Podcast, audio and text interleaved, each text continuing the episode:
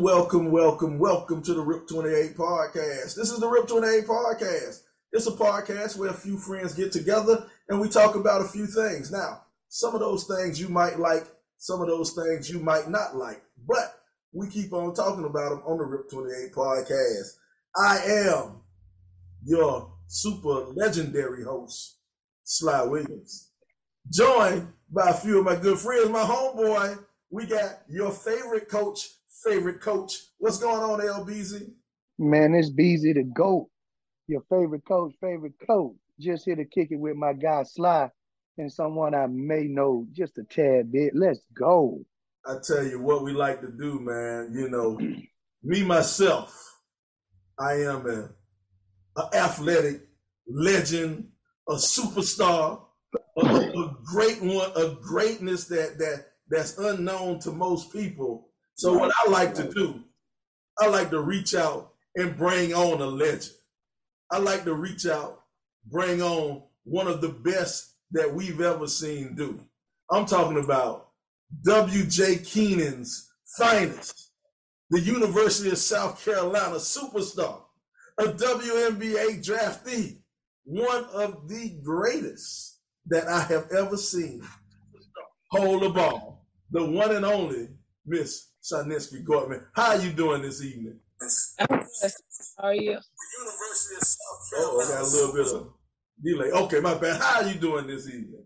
I'm well. How are you? Man, I am doing awesome, man. We are so honored. We're so honored, man, um, to have you on this show. Uh, LeBron, LeBron, uh, well, we all knew, well, we all knew of you, but LeBron knew you a little bit better. And Bron said, "Hey, man, we got a chance to get Sean on the show." I said, "Man, you better break your neck and do whatever you got to do to make sure you get Sean on our show, man." And we're just so honored to have you here. Um, But she did say this. She said if you don't get her name right, she won't come back. It's not Shaninsky. It's Shaunzinski. Sean I would- Kinsey, yeah, I would- hey, I- I- I- because I'm not used to being in the rare air of superstars, it causes me to make a mistake, man.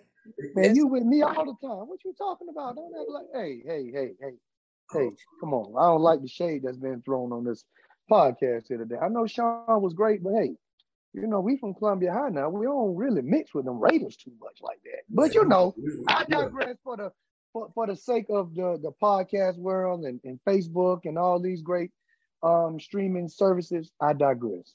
we gonna The we great put, Shaunzinski. we'll put the beef down for about an hour. We, About an we'll, hour. we'll put the beef down for about an hour. We'll talk to a Raider for a little bit, man. For a long time. I was a long time.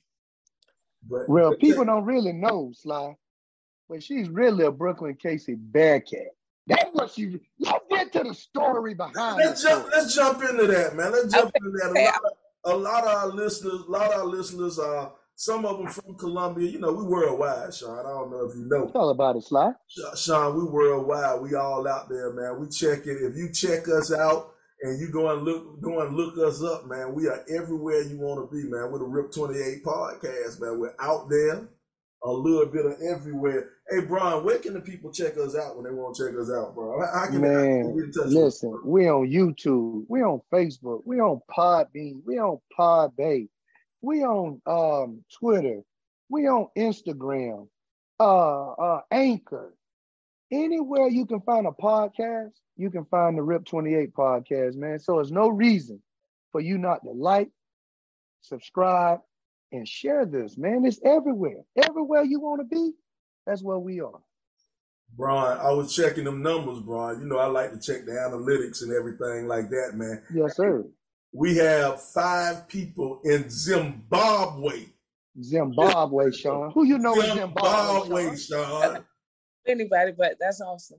We are we worldwide up in this thing. We got we got fans all over, all over. I think they came from from Ivory. Ivory brought brought them five Zimbabwe people, and we had You Ivory. know- So Yeah, we gotta thank Ivory. Shout out to Goody, Mr. 803 with the tattoos. We see you. For everybody with your tattooing needs, make sure you check out uh Goody, Mr. Goody eight oh three. Absolute Ink. Absolute Ink. He will take care of you. Get your tattoos, get you tatted up, looking Get all tatted good. looking all good. But here we go though, um, Sean. Man, we want to dig into your background a little bit for those for the for the people not from Columbia who, who don't really know the the legend. Um, when I was first kind of introduced to Sean, um, uh, she like I said, she played at our rival high school, Keenan High School, and it was a little freshman out there just balling. And I wonder what's this freshman doing out here balling against everybody, leading Keenan to a state championship game. So we we in the state championship game, and I saw this freshman out here playing. I was like, wow, who is that? Little do we know, we find out this is a future superstar. So how, how did your basketball career kind of take off? When did how did everything get started for you?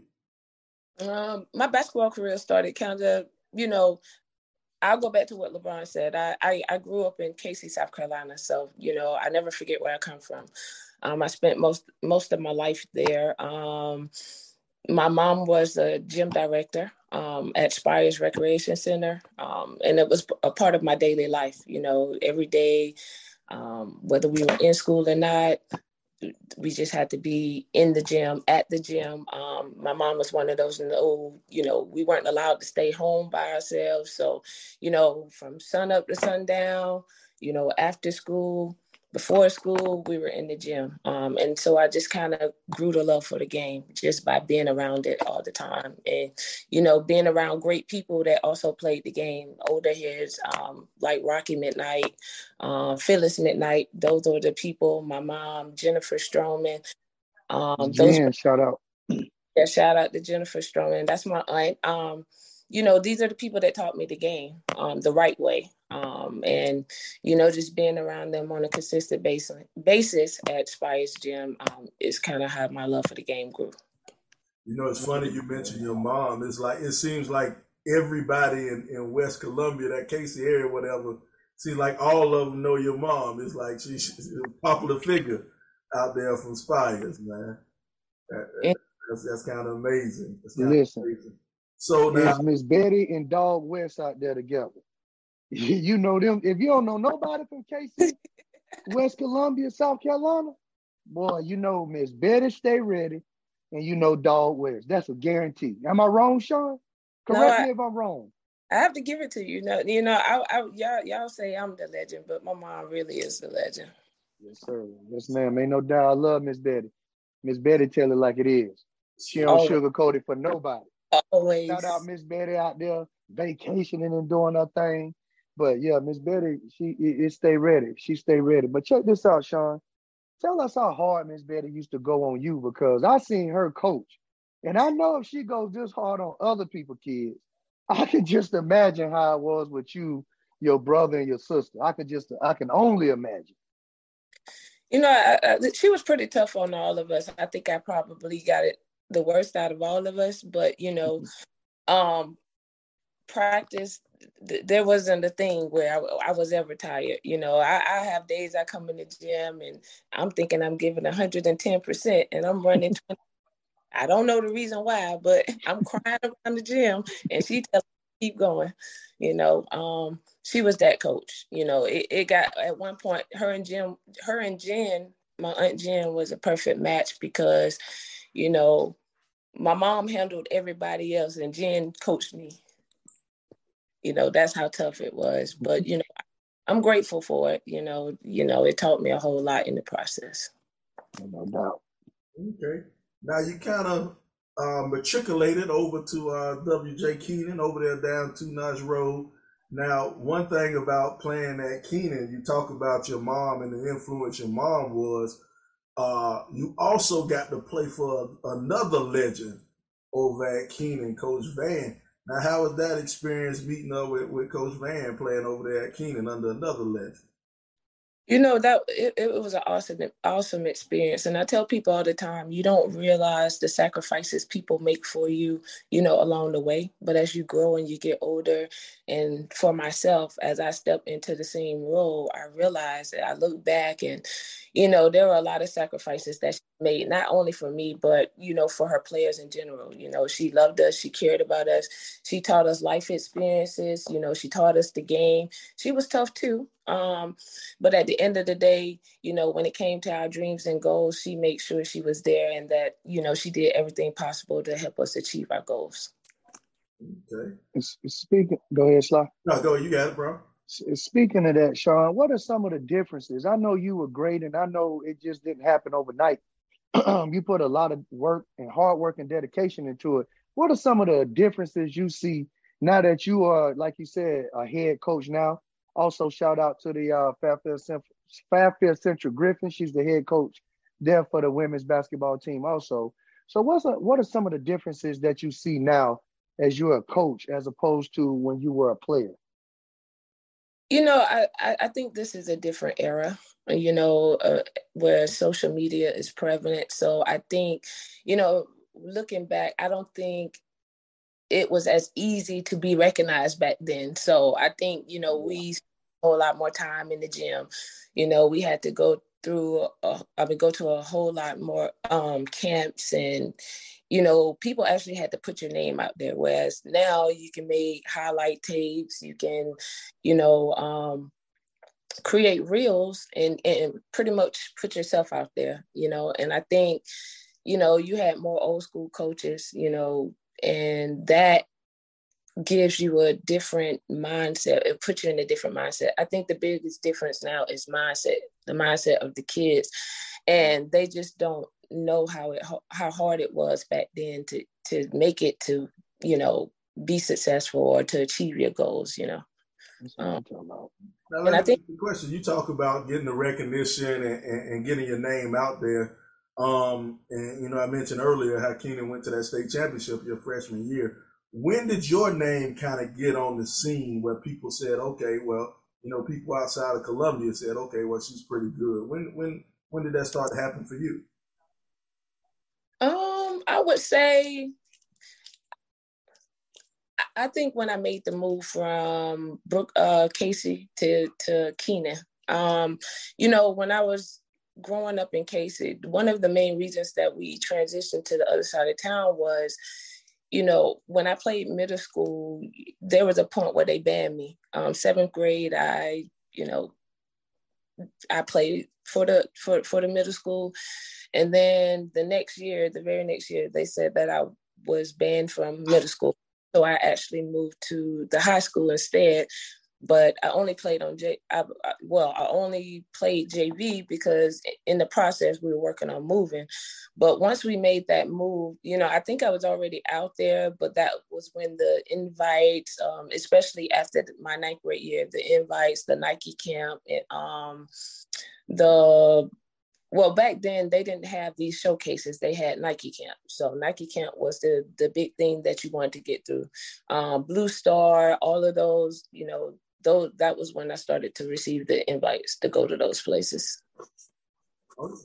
now how was it how was it you know coming from columbia and you're going to that nike camp and you're playing against some of the best people? Who who are some of the ones that you saw if you remember who are some of the ones you saw that first time you went to that Nike camp? Who were some of the players you saw out there? I mean, it, I saw a lot of players. I can remember, you know, the Swin Cashes, the I mean Swin Cash, the Asjha Jones, um, Brandon McCain, mm-hmm. Michelle Snow, Tamara Moore. You know, a lot of them. To I mean, today, you know, we're really good friends. They all played in the league. Um, those are just a few that I remember off the top of my head, but the list is is big. Speaking of a list, you were the start or a part of the start of a long list of female superstars in basketball at Keenan. What y'all doing over there? Uh, what y'all putting in that water over there? Now the latest one is Miss MiLaysia Fulwiley. What y'all putting over there? Because I need to sprinkle a little bit in a place I won't say the name, but I need to sprinkle a little bit of that dust. That's great. you know, I can't say it's anything special. You know, it's just you know a group of hardworking young ladies. You know, and it's just a powerhouse. You have great coaches. You have people that's knowledgeable of the game. You get good results, and you great athletes. All right. Well, now, now, when you went to these uh, Nike camps, you know, I guess, you know, as a youngster coming in that camp, I guess you, you had to feel a little bit nervous. Or, or did you feel any nervous, nervousness coming there playing, or was were you ready for it when when you went? I mean, I was ready, but there's always nerves because you know it's hundreds, thousands of people or kids at this camp. But you know, once the ball go up, once the ball goes up, we're all doing the same thing. You know, the nerves go out the window, and you just do what you just do what you do. You know, my job or my focus was to be the best that I can be at that time, and I can say that I did well at that. Okay. Now we asked you about some of those uh, those national players you saw when you went to these camps. Now mm-hmm. we have to know locally. We got to know locally because who were some of those players around the state of South Carolina that just gave you the headache? Or who were the who were the, the teams that you looked forward to playing? Who are the teams you look forward to playing?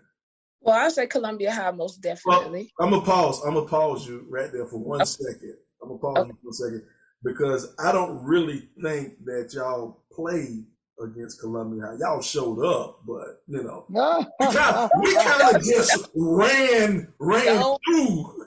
Don't do that. no, but most definitely, they always had a powerhouse. Um, you know, there were some great players: Teresa Jeter, Melanie Murray, Melanie. I can't remember Davis. Dave, Davis. Mm-hmm. Um, mm-hmm. I remember Nikki Jett. She might have been my last year, if if I can correctly. Nikki, she was your your was a, uh, junior year. Yeah.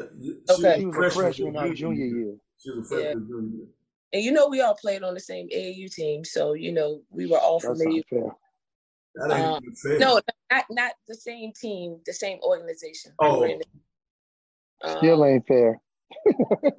but all that you just named, all that you just named, Come on, man, that ain't fair. Well, y'all will beat mo- y'all will beat y'all will beat a lot of boys teams. Shoot, with that you treat.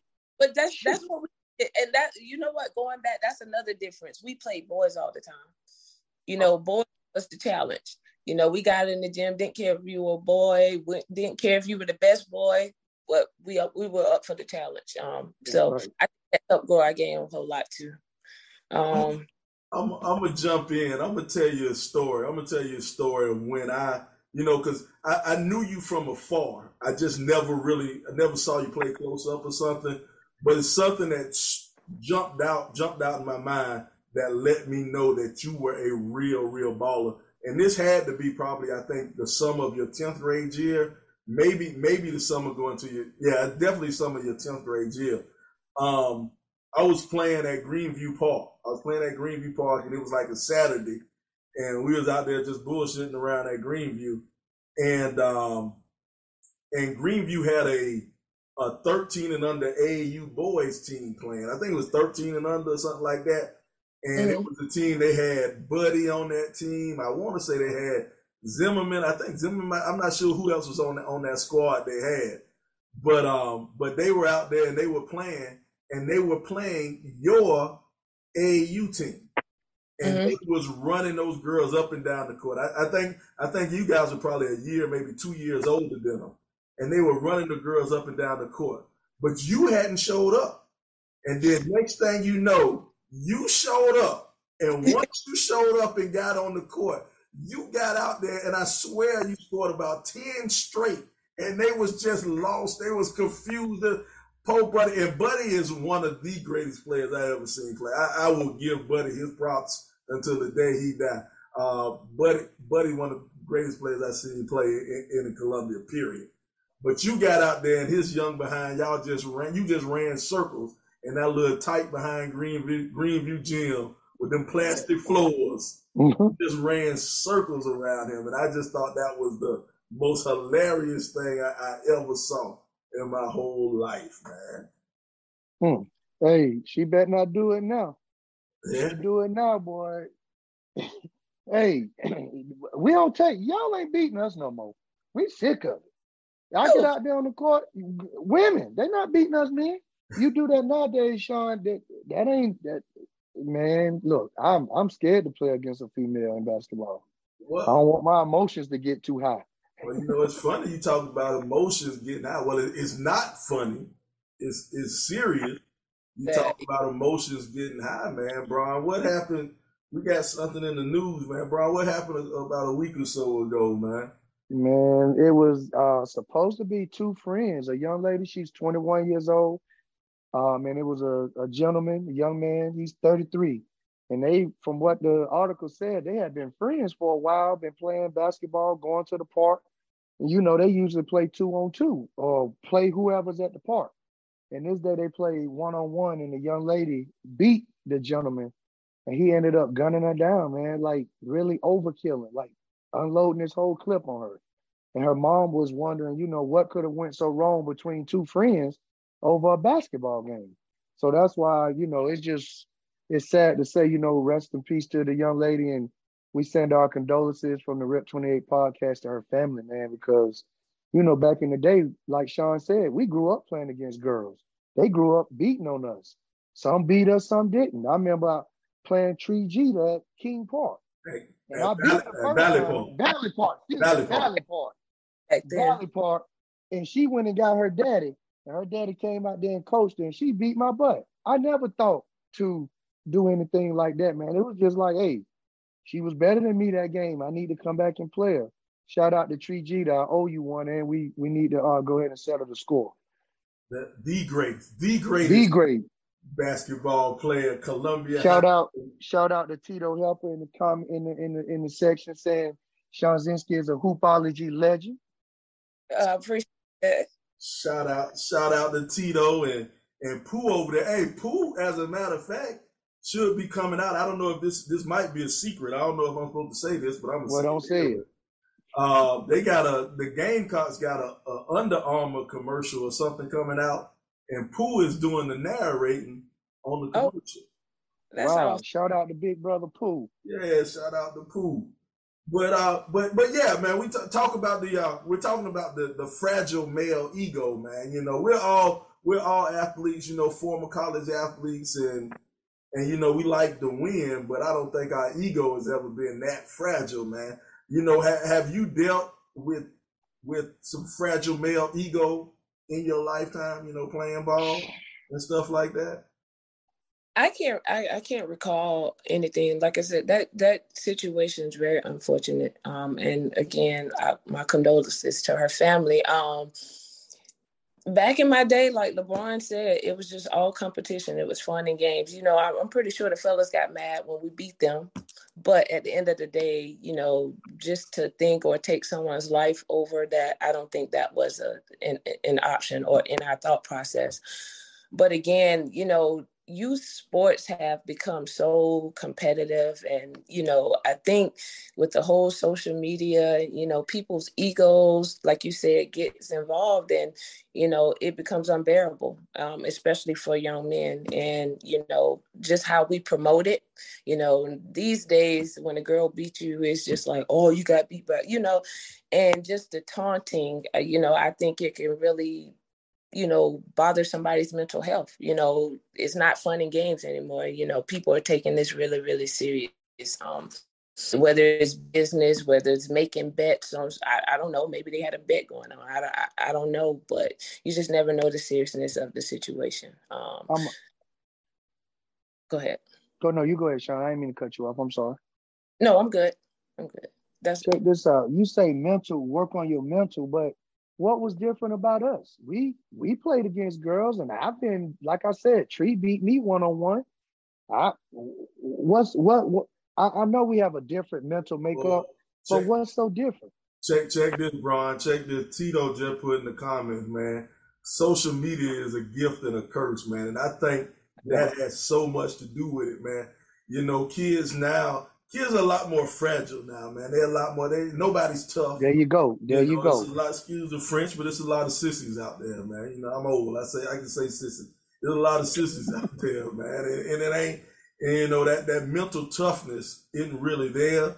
And then with social media amplifying everything, if you get beat by somebody, somebody's gonna go and post it, and then you're gonna have all these comments and likes from a bunch of people that you don't even know. You know what I'm saying? A bunch of people you don't know, you don't care about. And so, you know, it's it's, it's just the fragile male ego, man. It, yeah, it's social media, a gift and a curse.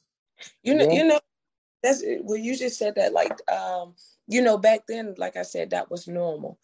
So I'll I'll just put it out. I'm not gonna say the team. This this past weekend, um, you know, we have this fall league going on, and we have um the girls playing against the boys. Well, my team was playing against the boys, and I remember the coach saying, "Man, we're not doing this no more because we playing girls." And I'm just like, okay, you know. So he had a, he actually had a problem with it, but at the end of the day, we ended up winning the game. So,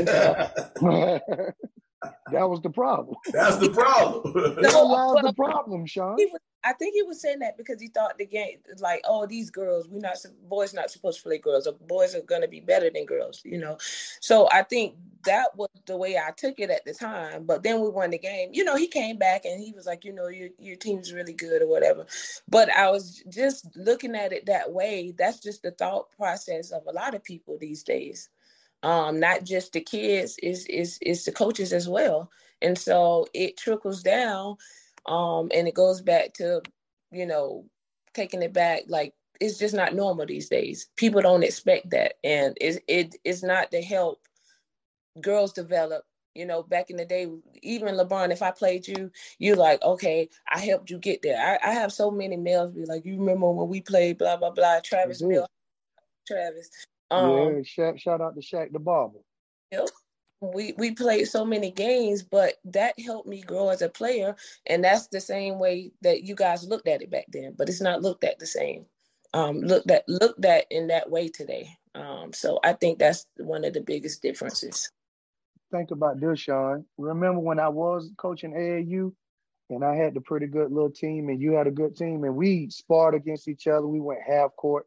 We worked on our press because we were going to a, I think we were going to the same tournament down in Georgia somewhere, Augusta. That's when you had Jordan them on the younger team. Oh yeah, okay. Yeah, yeah. so we played your older team, but anyway, that was good for both of us because it made us learn to play the finesse game.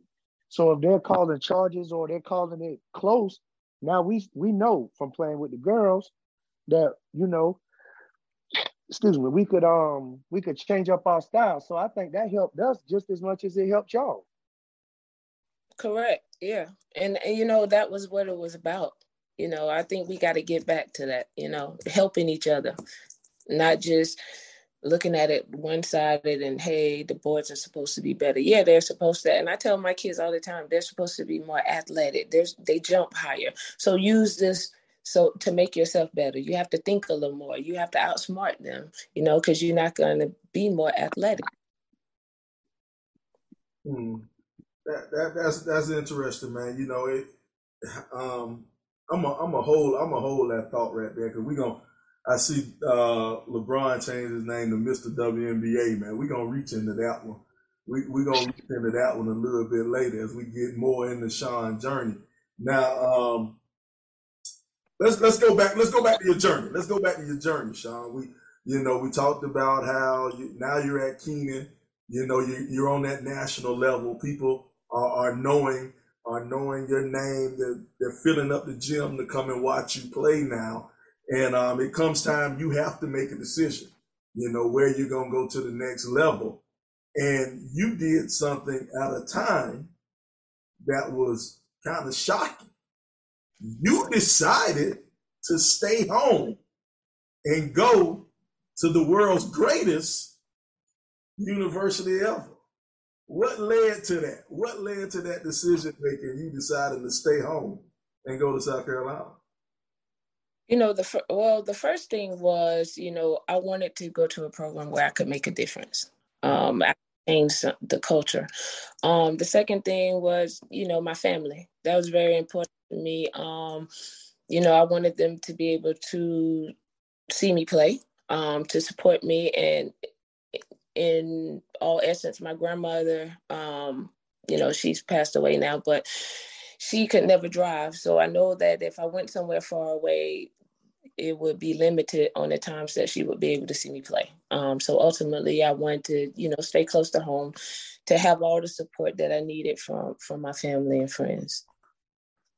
Yeah, and that that was interesting, man. That, that you chose to stay home, man. We, you know, I'm a lifelong Gamecock fan. You know, I, I went to college and played in Kentucky, but I ended up transferring back home to USC, and it was fun just to see, you know, see somebody from the real playing and stepping up and making a, you know, becoming dominant. You know, becoming dominant and, and leading. Because I, I, forget forget the coach name. I don't know. Was it Wilson? I don't, I don't remember your coach's name, but it seemed like, seemed like all she did was go and recruit girls from Europe, tall tall white girls from Czechoslovakia or something like that, man. It would seem like that's all she got on the team.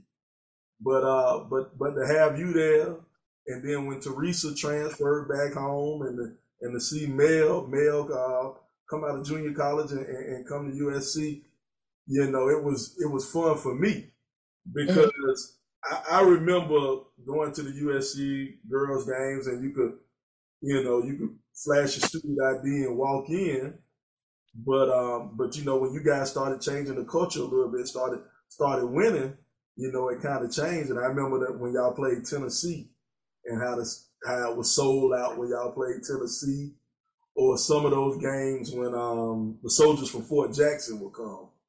Of course, yeah. And, and they were being the honest man. It was it was a real. I, I, I love the foundation that y'all set for Dawn and, and everything that they have going over there, man. That that foundation.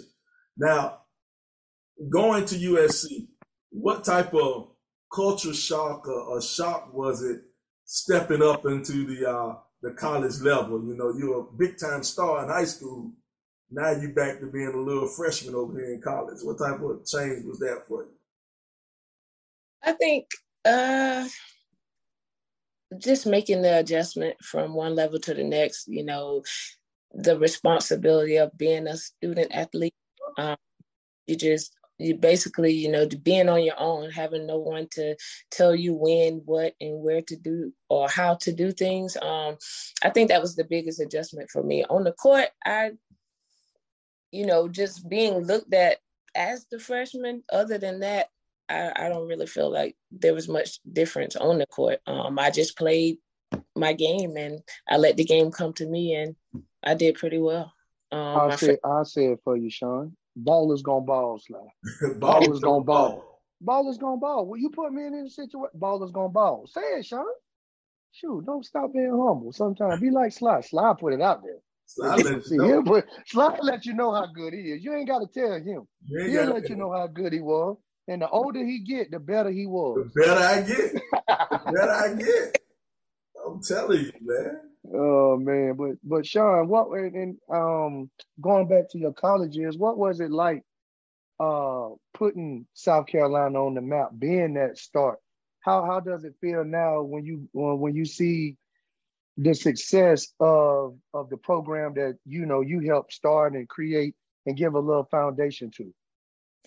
You know, I, I, I think it's it, it's a great feeling. Um, you know, for a while, like I said, in, before I went to USC, I'll, I'll just add, I never really thought of going to USC, you know. Um, so just to walk in those doors and to, you know, see the change and see people there to come come watch you, come watch your team play. Then the dynamic.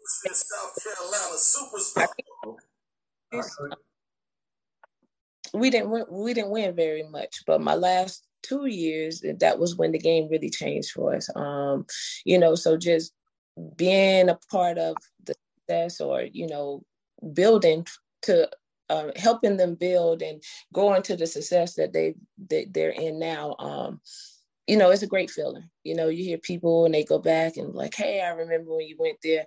Yeah, but to watch, you know, the success of Dawn Staley and the girls now, you know, that's that's that's awesome. You know, just to see the program change overall. You know, got a lot of game as now. Back in the day, you didn't hear that a whole lot. Yeah, that's right. Hey, shout out to Shauna Cobb, one of the one of our uh, unofficial members on the Rip Twenty Eight podcast. She said, "Shout out to Sean, y'all were double Dutch uh, teammates on the force together." Yes, indeed. Hey, Shauna. Yeah. See, we just reuniting folks, Sly. We just reuniting folks. We, Sly, we do it all on this podcast, man. You know what? Shout out. Right. Yeah, I know I double dutch, right? Did not know that. Well, I knew that. I knew you did. Well, let me just, I didn't double dutch. I turned the ropes. Oh. Well, you was on the force with Miss Joy. Hey, shout out, shout out to um, shout out to Miss Miss Joy. Um, I think they named a, a, road or something over there in West Columbia after. I think so, if I'm not mistaken. Lexington. Yeah, that's my brother's godmother, also. Okay. Joy. Okay. okay. Miss Joy, the great, the the great Miss Joy, man. I tell you what, Sean. Um, I wish I could get paid some of this money that these kids getting paid now. Well, yeah. Now this is this is interesting. This is interesting. your your college journey. You know, mm-hmm. like I say, you you were a, a, local star in high school, and you you stayed in Columbia, so your star was shining bright. Now imagine, I think you, you need to talk to your mama. You were born about twenty years too early. it all changed. Yeah, you know, because like right now in the news going on now, everybody has the NIL deals, the name, image, and likeness deals out there where college players can actually make money off of their name, image, and likeness. And the University of South Carolina, Dawn Staley, she's just signed every single one of their players to a $25,000 NIL deal. And now what that means, they've signed with the agency or whatever, and that agency will pay them a salary of $25,000, a base salary to start off. Now, let's just say if if Aliyah Boston wants to go and get uh, LeBron chicken and waffles to to to to uh, get her as an advertiser as a spokesman, she'll still get that money also. That's just money on the top. And what this uh, agency that they signed to, they're supposed to go out and try to find that player more deals so that player can make more and more money. Now, for you, we, we ain't get that. We, we ain't nobody don't got that opportunity. yeah, looking back, you know, with the athlete being a product, you know, I understand, you know, I guess the argument at first was, you know, that they, we get free scholarships. But, you know, I think it's well deserved. You work for it. I mean, it's your name out there. So why not, you know, everybody else is making money off your name. So why should you make money off your name? It's you. You're the product. So, you know, I think it's a great thing, you know, as long as it stays stays maintained and under control, I, I, you know, I think they deserve it. And what m- most people don't know or what they don't realize is the sacrifices that you make as an athlete. It's far beyond being just a student. You know, the demands are greater, um, and also, you know, the the the years or the you know the the beatings you're putting on your bodies you know when we get a little bit older you know we got eight at 80 year old knees. You know, Ooh. I mean, that's not like the average person. So I think it's well deserved. Um, I think athletes deserve it, and they should be able to compensate off of their hard work. I'm, I'm glad you said that. You know, you talk about the differences between being a regular student and being an athlete. You know, you know, a lot of people don't understand. They say, "Oh, you get this full scholarship, so just be happy with that." But you know, you understand, man. You got to wake up five o'clock in the morning for five thirty weight training. You know, got to be at breakfast at seven, and you got to, you know, I don't know about basketball, but football, we had to take all our classes, you know, before twelve o'clock if possible. Yep. So you got to get everything mm-hmm. fit in before twelve or before one. Soon as yep. you get out of class at one, you need to head on over to the to the stadium or to the practice field. Get ready mm-hmm. to practice. Now you at practice to to four o'clock.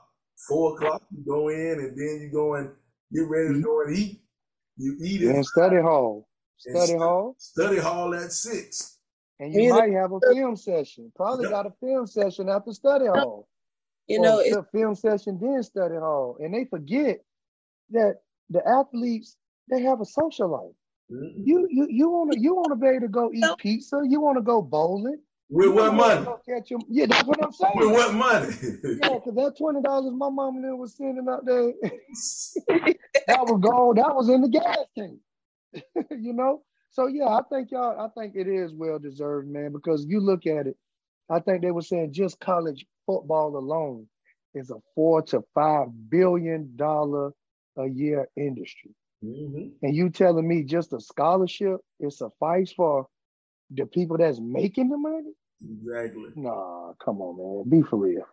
Exactly. Right. I mean, and, and, then, you know, even with the scholarship, those athletes are still bringing more money into your school. Mm-hmm. Yeah, so. It's, it's and recognition. It's, you you you you think people ain't going to South Carolina because of the women's basketball team? Mm-hmm. You don't think you don't think people go to Georgia just for the football atmosphere? So they're and, bringing more notoriety, man. And I just feel like they ought to be right rightfully compensated. Should we make them millionaires? No. But should they be compensated something? Yes, yes because you can't have a job. It's mm-hmm. it's it's impossible. You'll run yourself crazy. And, and, you know what's what's the crazy thing? You know, you want to compare a regular student to an athlete. If you go to college and you're on uh, you're on an academic scholarship because you're a good you're good at math. So you got a scholarship because you're a good good math person.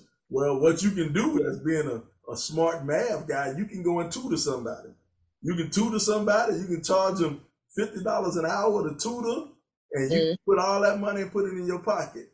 But if I'm the best point guard in the nation, and and I want to have a one-on-one camp and teach somebody how to be a point guard, in the back in the day, I couldn't do that. I couldn't, nope. I couldn't have private lessons for something like that. So right. I'm glad that that the kids are getting their money, man. It's, it's well deserved. And here's the thing: a lot of people don't know. The NCAA could have avoided all of this. They could have avoided because it, it's going to be a clusterfuck these next couple of years because you're going to have colleges just literally just paying kids just to come there and they're going to disguise it under uh, name, image, and likeness, you know, money. But mm-hmm. a couple of years ago, uh, one of the O'Bannon boys from UCLA sued because because his Ed, name, Ed O'Bannon. Yeah, Ed O'Bannon, because he was on that uh, the NCAA basketball game and he wasn't getting any money. Well, the NCAA when they signed that contract um, for the uh, for the BCS College Football Championship, they signed that contract. It was a $2 billion contract for the next seven years or something like that. So that was $2 billion just on top of the money that they was already getting, that everybody was getting. That was $2 billion on top of that. And what would have happened if the NCAA would have said, hey, we're going to give every scholarship athlete $500 a month? You would have never heard nobody would have never said a peep. Yep. nobody would have never said a peep. You would have never heard of the NIL. mm-hmm. So, so because Jalen Rose said it on um, the Fab Five, he was like, "Man, how you think it feel going out there leading your team, this big university, to uh, the national championship, but you can't even go buy yourself a pizza after the cafeteria closed?" Yeah, yeah, that that was terrible. That was terrible. yeah, me. that was with the Ed. They they was talking about Uncle Ed, or uh, what they call him, Uncle Ed, which was Ed Martin. Mm-hmm. Yeah. That, that, was terrible for me because that was one, you know, being being up there in Kentucky. You know, I'm six hours away from home. You know what I'm saying? That money runs short at the end of the month. I'm, I'm over here. Ooh. Yeah, I, I, I think when I played, we got two checks We got a check of nine hundred dollars every uh, semester. So first semester and second semester. So you got basically. Man, that's a that's that ain't that man. Please, all that money they make, and you talking about eighteen hundred dollars, mm-hmm. and they pouring it in Saturday and Sunday, uh, Saturday and Wednesday every what three days a week. Man, come one on, day, man. One day off. One day off. And you telling me that's it? That, that's it. You That's it. Well, check this. Check this. We gonna fast forward a little bit. Now you're playing college ball. Um, everything's going, and like you said, those last two years, stuff, a lot of stuff started to change at USC. You know, you started to get on the winning side of things, and um, your influence helped out a lot because, because I'm gonna be honest, you probably one of the first women that I can remember, actual, you know, superstars in Columbia who decided to stay home. You know, and you kind of you kind of changed that um you changed that that way of thinking because I know um Teresa ended up transferring back home after her sophomore year, and Mel stayed, and then um I forget the young lady. I think that was a couple of years down the road. The young lady from um from uh what what's the school LeBron? What's the school we played? They only had one end zone. Mel uh, Bishopville, Bishopville. Bishopville. Oh, Bishop. Bishopville. Demetrius oh, Adams. Adams, yeah. Yeah, she she a little bit after you though. Yeah, Demetrius. It was Melanie Johnson. She was from Blackville, Hilton. Is it Blackville? Mm-hmm. Uh huh. Um, so. Yep, yep. And, and it was uh, Latasha Cook had a brief stint at USC. She was from Orangeburg. Orangeburg, yeah, I remember little Tasha, little point guard. Um, Melanie Murray went there too, but she had um she had health issues. Mm-hmm. That's why she didn't get to play. Yeah. So Sean, you made it cool though, Sean. You made it. You Thank and you. Mel, y'all made it cool. Made it cool, cool to stay home. Now, now check this. Now, as you start to get a little bit better, you know the, the team starts to get a little bit better. Now, um, the WNBA is, is started in 1996. You know, it started before you went to college, but um, now that WNBA is kind of lurking on the horizon. You can kind of see it over the edge. Um, how, how did how did that process go? You know, where did did you get letters from agents and stuff uh, advising you? How does that process go? Uh, getting ready as your senior year and the end of your senior year. Actually, I don't remember how that unfolded. I just know, like back then, it we you didn't get the agent until after um, you were drafted. Well, I didn't get an agent until after I was drafted. Um, the process, I just, I just remember. Honestly, I can't even tell you how the process went. I just remember. Dog, Sean. Don't no, show your age. Don't show your age on here, Sean. No, I, I mean, like you know, leading up to that point, I just remember, I don't remember any letters coming in or them writing.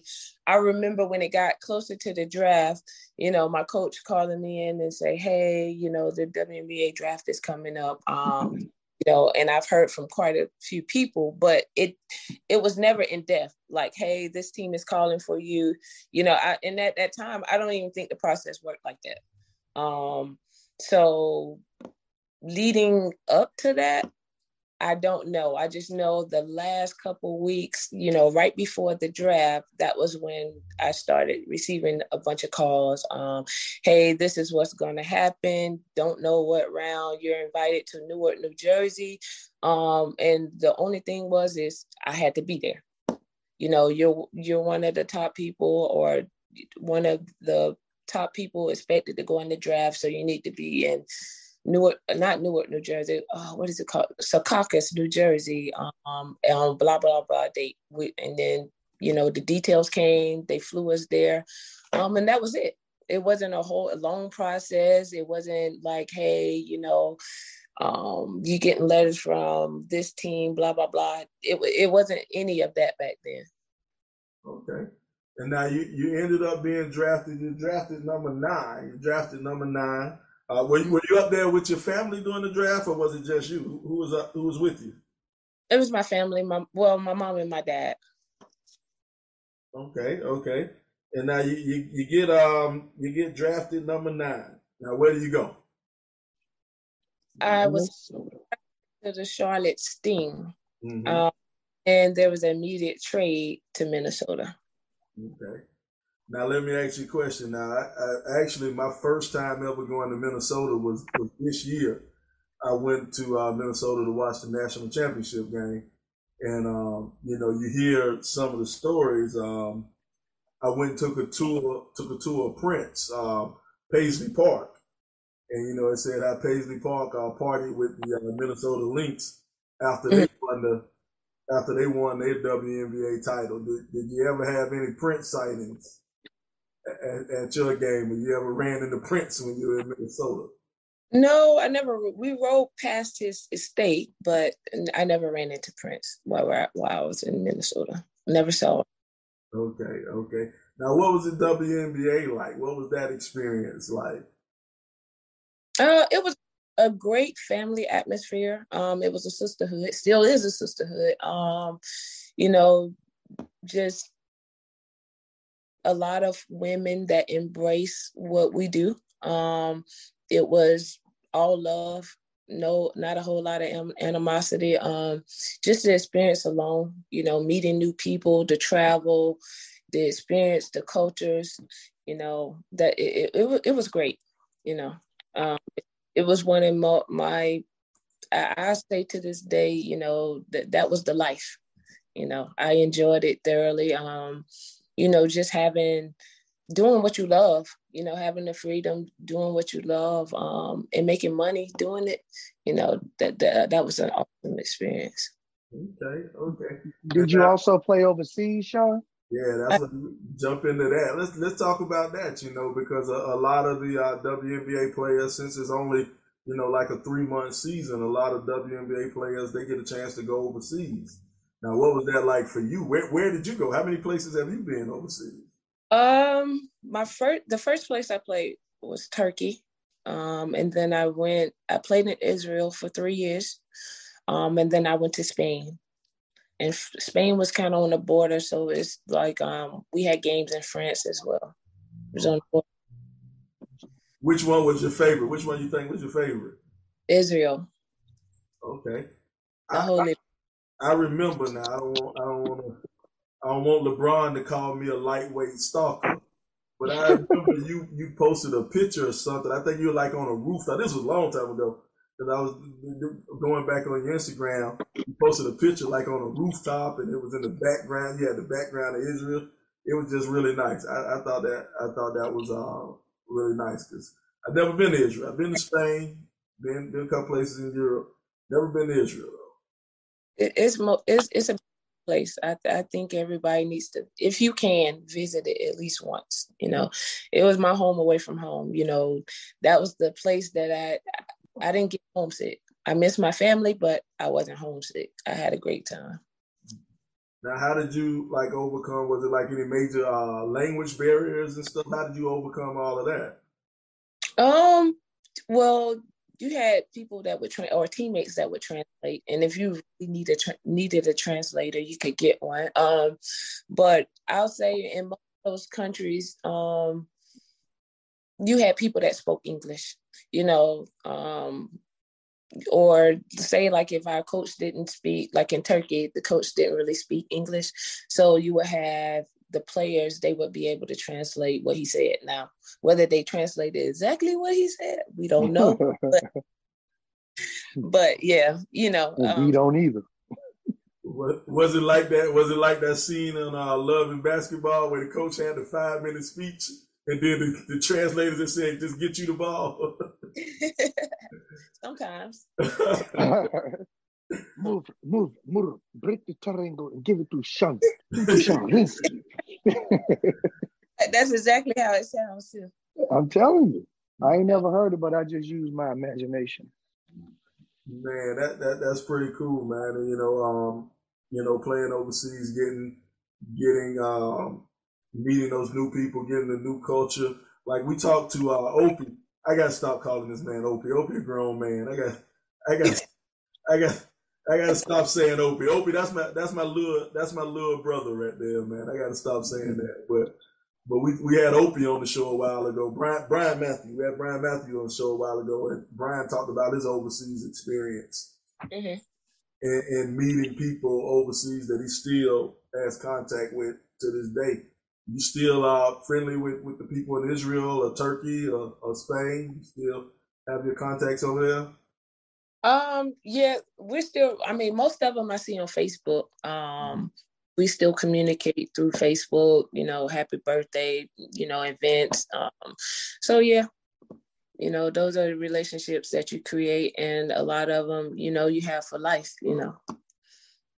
and it's, it's we're always good to see people growing and changing and seeing you know even though they on the other side of the world just to see what they're doing in their everyday lives and the accomplishments that they're having. So yeah but you know just thankful for those relationships and those people that i met along the way.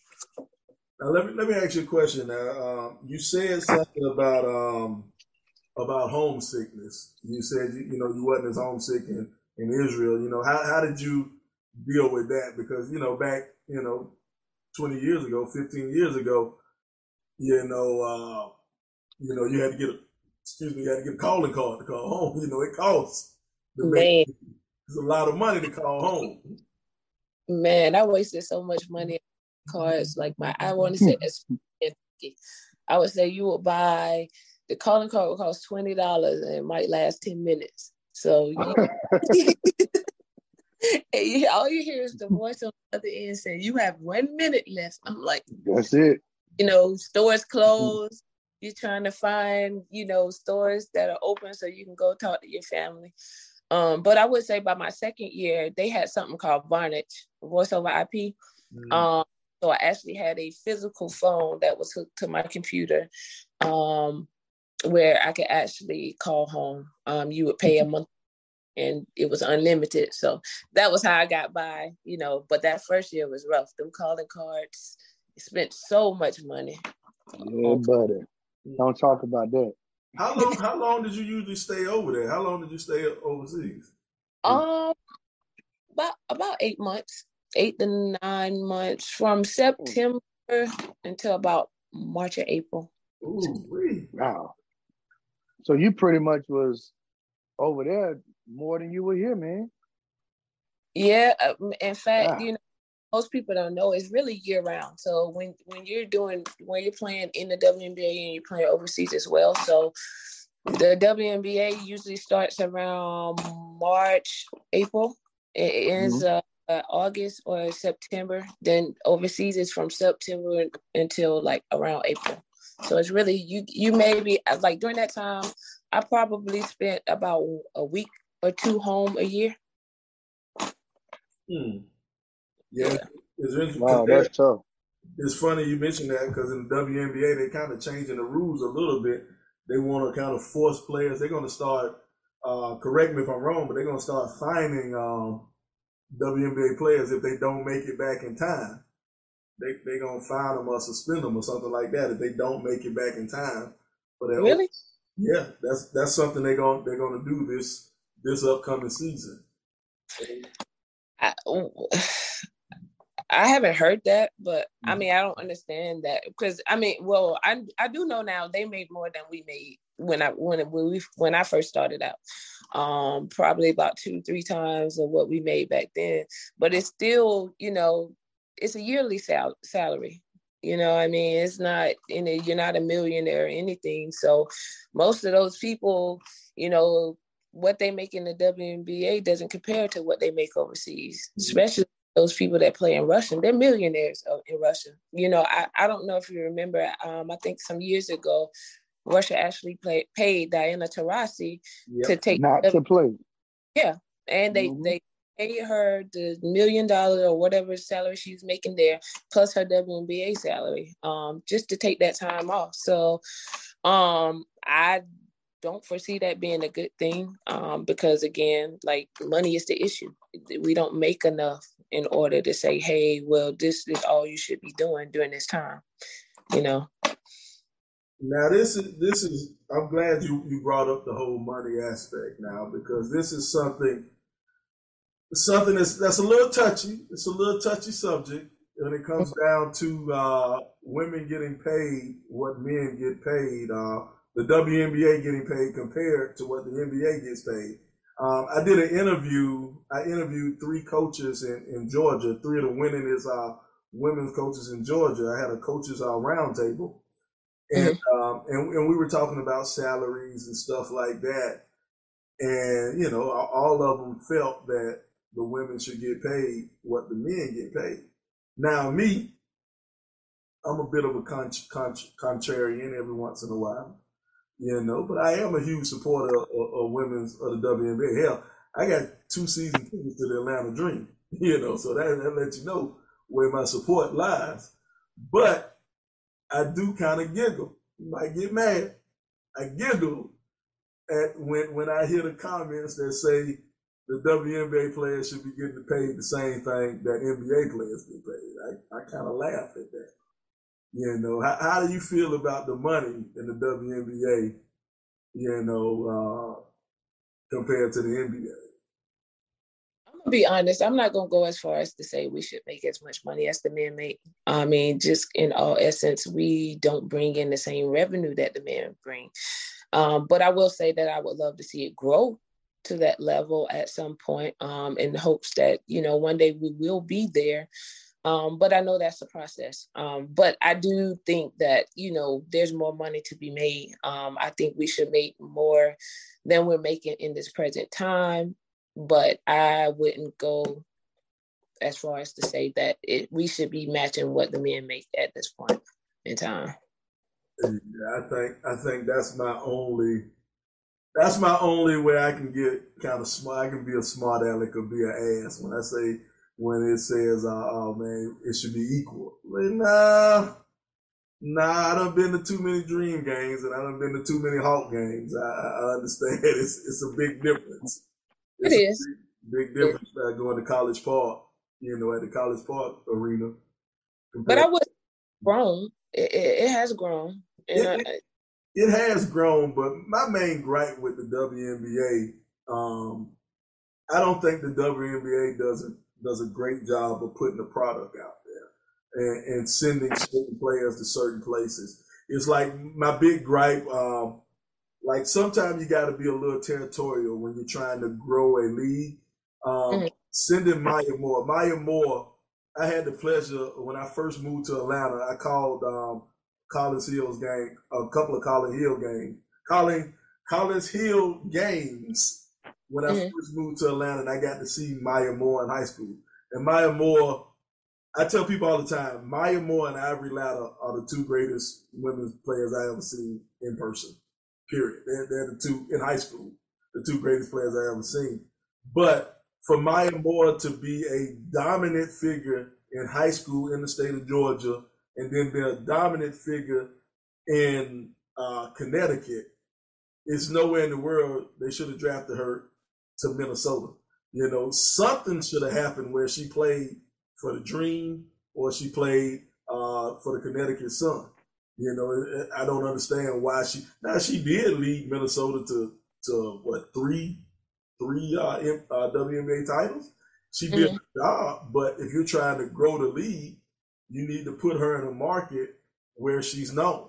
Put her someplace where she where she's she's already known. You know. Um, I didn't know Georgia. Huh? I didn't know she was from Georgia. Yeah, she's from our Collins Hill. She's right there at our Collins Hill. She has one of the best stat lines or record lines ever. Um, in high school, she won three state championships and lost in the state championship game in high school, she lost three games in her entire high school career.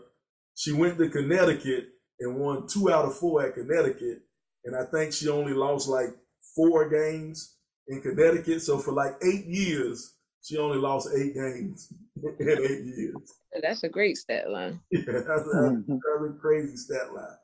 But yeah, that's just that's my little pet peeve when it comes to the WNBA is kind of how they market everything. You know, sometimes you gotta you got to stack the deck to win.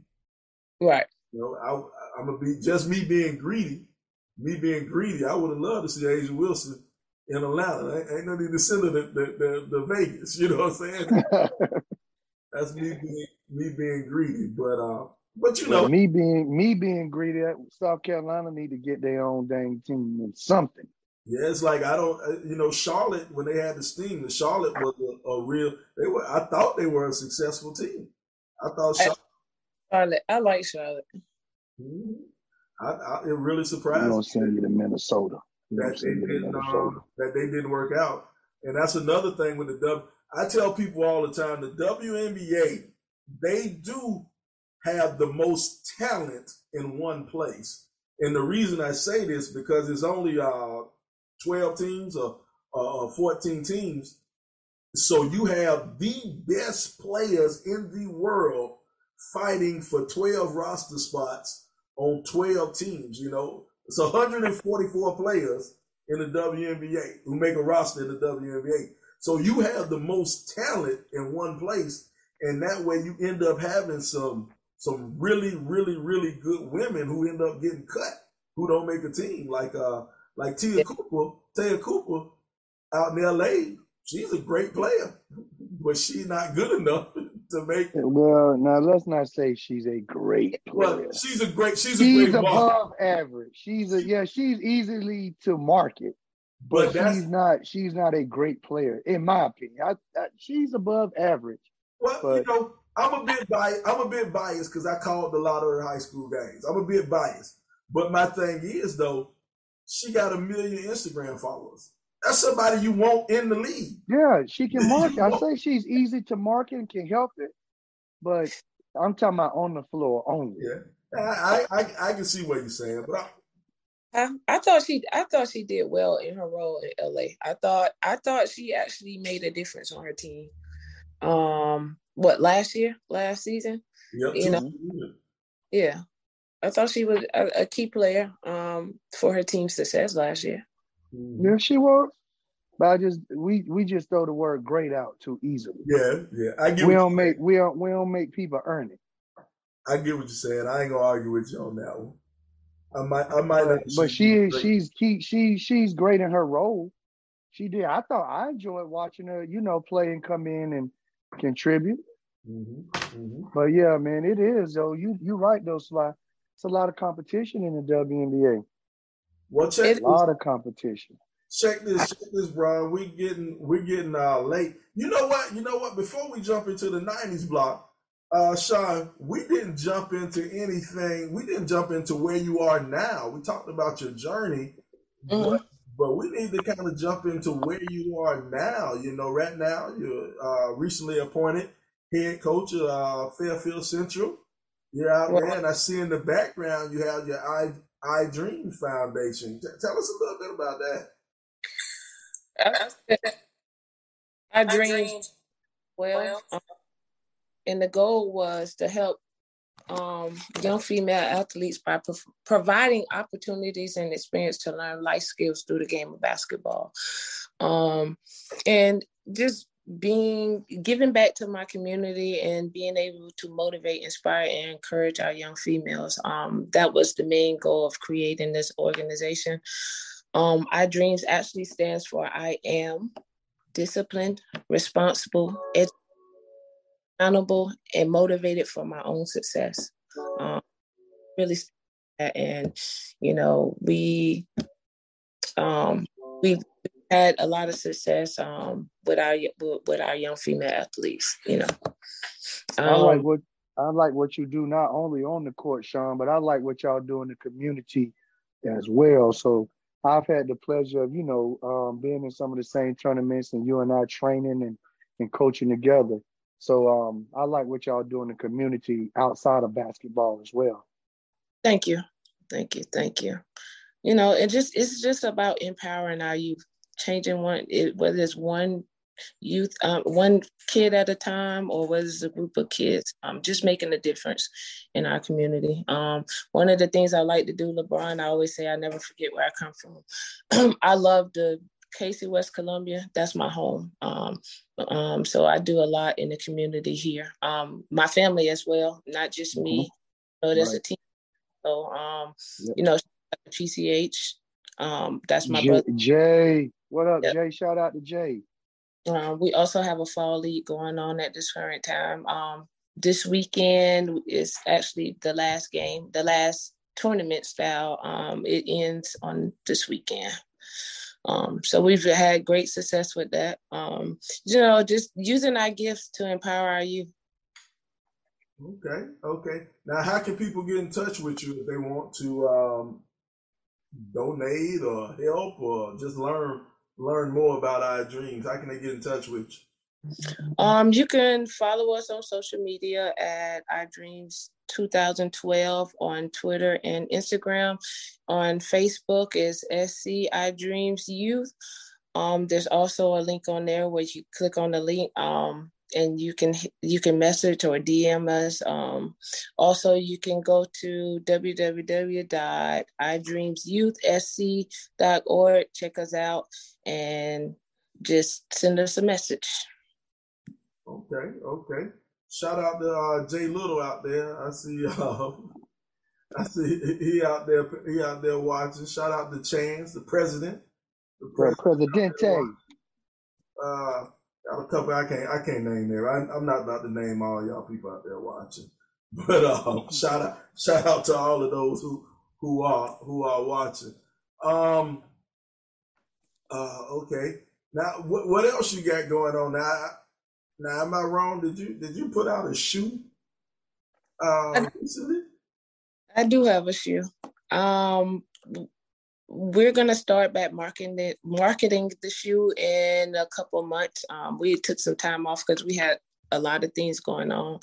Um, we were focusing on our community events, but I will have that link up in a few months, probably I would say around December. Um, and if you're interested in buying the shoe, the link will be up and it will be for sale. Trying to get that Christmas money. You ain't slick, Sean. Trying to steal those cash money. Man, Sean, come on. I'm looking for a discount. I ain't gonna lie, I ain't scared to say it either, uh, Facebook. I'm looking for a discount. I'm just teasing, Sean. What do you know? Whatever you're doing, we like to support it. Well, I tell you, uh, so I support it. When you're ready, when you're ready, when y'all ready to amp that on up, make sure you send us a commercial, and we're gonna go ahead. We're gonna put it on the Rip 28 podcast. We're gonna let you get worldwide, worldwide. Let you get some of these, some of these listeners. And now this, I don't know, Brian. I can't figure this thing out, Brian. From Zimbabwe, they might want to buy something in Zimbabwe. I'm looking at I'm looking at these YouTube numbers. These YouTube numbers ain't where they need to be, but we getting all the doggone Sean. We recently crossed the uh, threshold. We recently crossed the threshold, Sean. We now have we now have per episode per per first week episode, we have over 1900 people listen listens per mm. first week, and that they just mm. they just keep the stats for the first week. Those are oh, the wow. that really matter.